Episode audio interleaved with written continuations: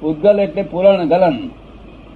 પુરાણ અને ગલન. ગયા અવતાર પૂરણ કર્યું હતું ક્રેડિટ કરી હતી તે આ અવતારમાં ડેબિટ થયા કરે છે, પાછું નવું ક્રેડિટ અત્યારે કરવાનું શરૂ ચાલુ. તે આવતા અવતાર કામ આખી જિંદગી કાયા કરો બધે આગમાં મૂકેલું. જેવું કરે એવું પુરાણ. તો ઉદ્ગલ એટલે પૂરણ ગલન. પછી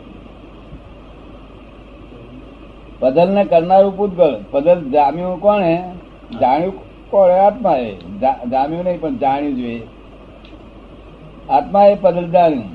કર્યું પૂતગળ. તો પછી દાદાની ભાષામાં ભૂતગલ આત્માને વળગ્યું છે.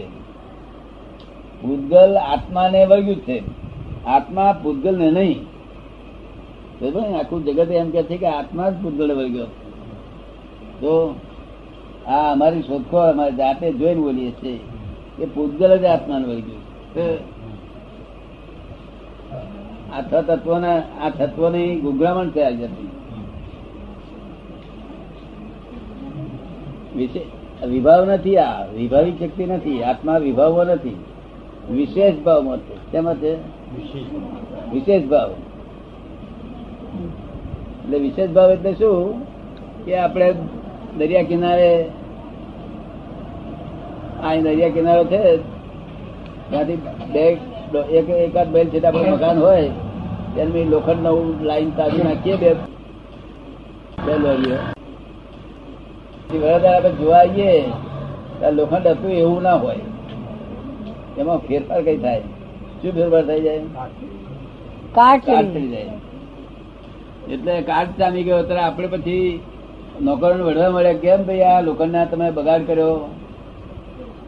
આ- લોખંડ તમે, આ શું કર્યું તમે લોકોએ? અમે કશું નહીં કર્યું, આ તો કાટ ચડ્યો છે. કોને ચડાયો? ચડાવનાર નિમિત્ત કોણ? કે આ દરિયાને લીધે કે છે. આપણે દરિયાને પૂછીએ કે ભાઈ, ત્યાં કાટ કેમ ચડાયો?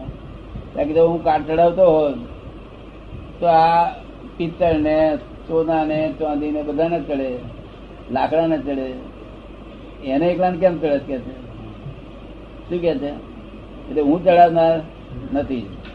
તો કે લોકો ખારી હવા કરે છે. ખારી હવાને પૂછે કે, તું કેમ આવું કરું છું? એને દરિયા પેટ જાય કે, તમારે આ લોખંડ એકલું જ આવું બૂમો પાડે પછી કોઈ બૂમ પાડતું નથી. તો આપણે લોખંડને પૂછીએ કે તેને આમ કેમ કર્યું? મને તો આવી ઈચ્છા જ નથી. આવી ઈચ્છા હોય મને. તો આ બધે સાયન્ટિફિક સકમ એવિડન્સ ભેગા થયા. અને કાર્ય થયું. વિશેષ ભાવ થયો. લોખંડનો વિશેષ ભાવ ઉત્પન્ન થયો.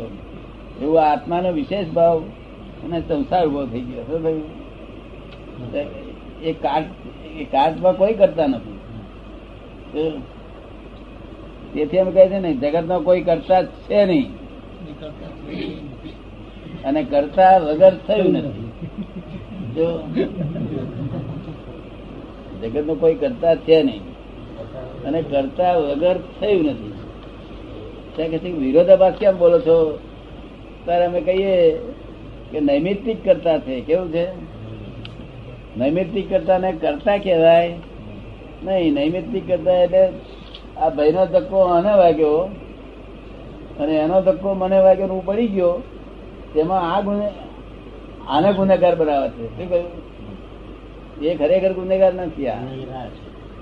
એટલે આવી રીતે એને પાછું બીજા ધક્કો ને?